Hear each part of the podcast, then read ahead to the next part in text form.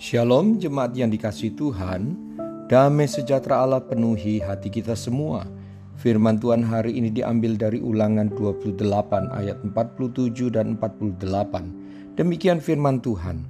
Karena engkau tidak mau menjadi hamba kepada Tuhan Allahmu dengan sukacita dan gembira hati, walaupun kelimpahan akan segala-galanya, maka dengan menanggung lapar dan haus dengan telanjang dan kekurangan, akan segala-galanya, engkau akan menjadi hamba kepada musuh yang akan disuruh Tuhan melawan engkau.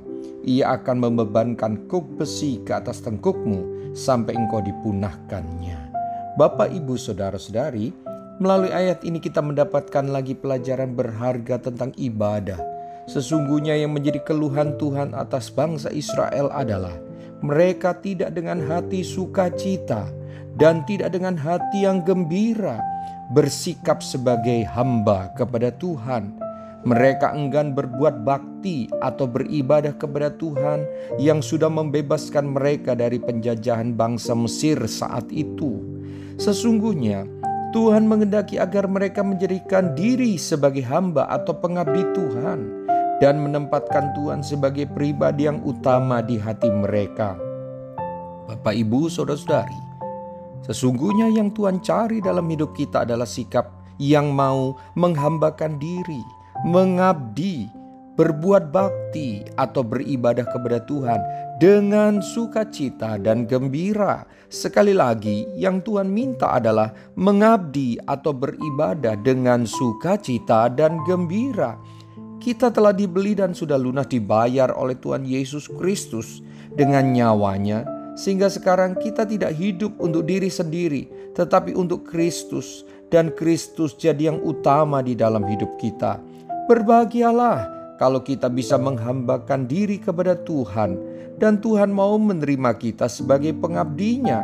Sungguh sangat beruntung kita bisa beribadah kepada Tuhan, Pencipta langit dan bumi, penguasa alam semesta. Hidup adalah berbakti kepada Kristus dan menghasilkan buah bagi kemuliaan namanya. Amin. Mari kita berdoa. Tuhan Yesus, kami mau terus Engkau ingatkan melalui firman-Mu.